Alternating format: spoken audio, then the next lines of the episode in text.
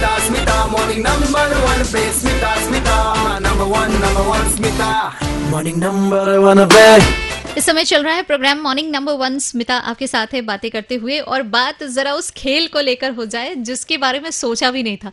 अच्छा इस बार ना मज़ा कुछ ज़्यादा ही आ रहा है कॉमनवेल्थ गेम्स में। वो इसलिए क्योंकि हमने कई ऐसे पदक जीते जिसके जीतने की उम्मीद क्या हम सोच भी नहीं रहे थे। जैसे लॉन बॉल्स की बात कर लूँ वहाँ पर एक तो पुरुष टीम और महिला टीम दोनों की बात करूँगी। दोनों ने ज़बरदस्त वाली बात करी। महिला टीम ने तो खैर गोल्ड, ओए होए। तो वो भी किसी ने सोचा नहीं था, लेकिन इसी तरीके से कह लूँ ना तो एथलेटिक्स अगेन एक ऐसी फ़ील्ड जहाँ पे कुछ अलग बातें देखने को मिल रही हैं। चलो बॉक्सर्स का और रेसलर्स का तो हमको पता है कि हाँ ये तो एकदम छा जाएँगे और वो छा भी गए वहाँ पे। लेकिन त्रिकूद की बात करूँ gold medal for the first time हमने विन किया, जोरदार तालियाँ।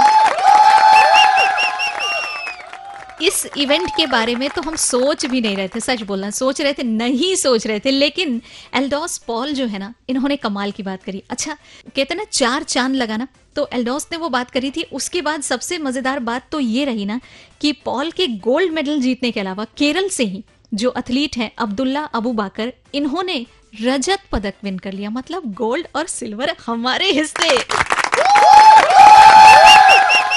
तो ये बड़ी ज़बरदस्त वाली बात हुई है और राष्ट्रमंडल खेलों में पहली बार ऐसा हुआ जब इस इवेंट में हमें गोल्ड मेडल मिला है। इनफैक्ट मुझे तो लग रहा है क्या बात हो रही है भाई। प्लेयर्स के लिए तालियाँ बजाती रहो बजाती रहो।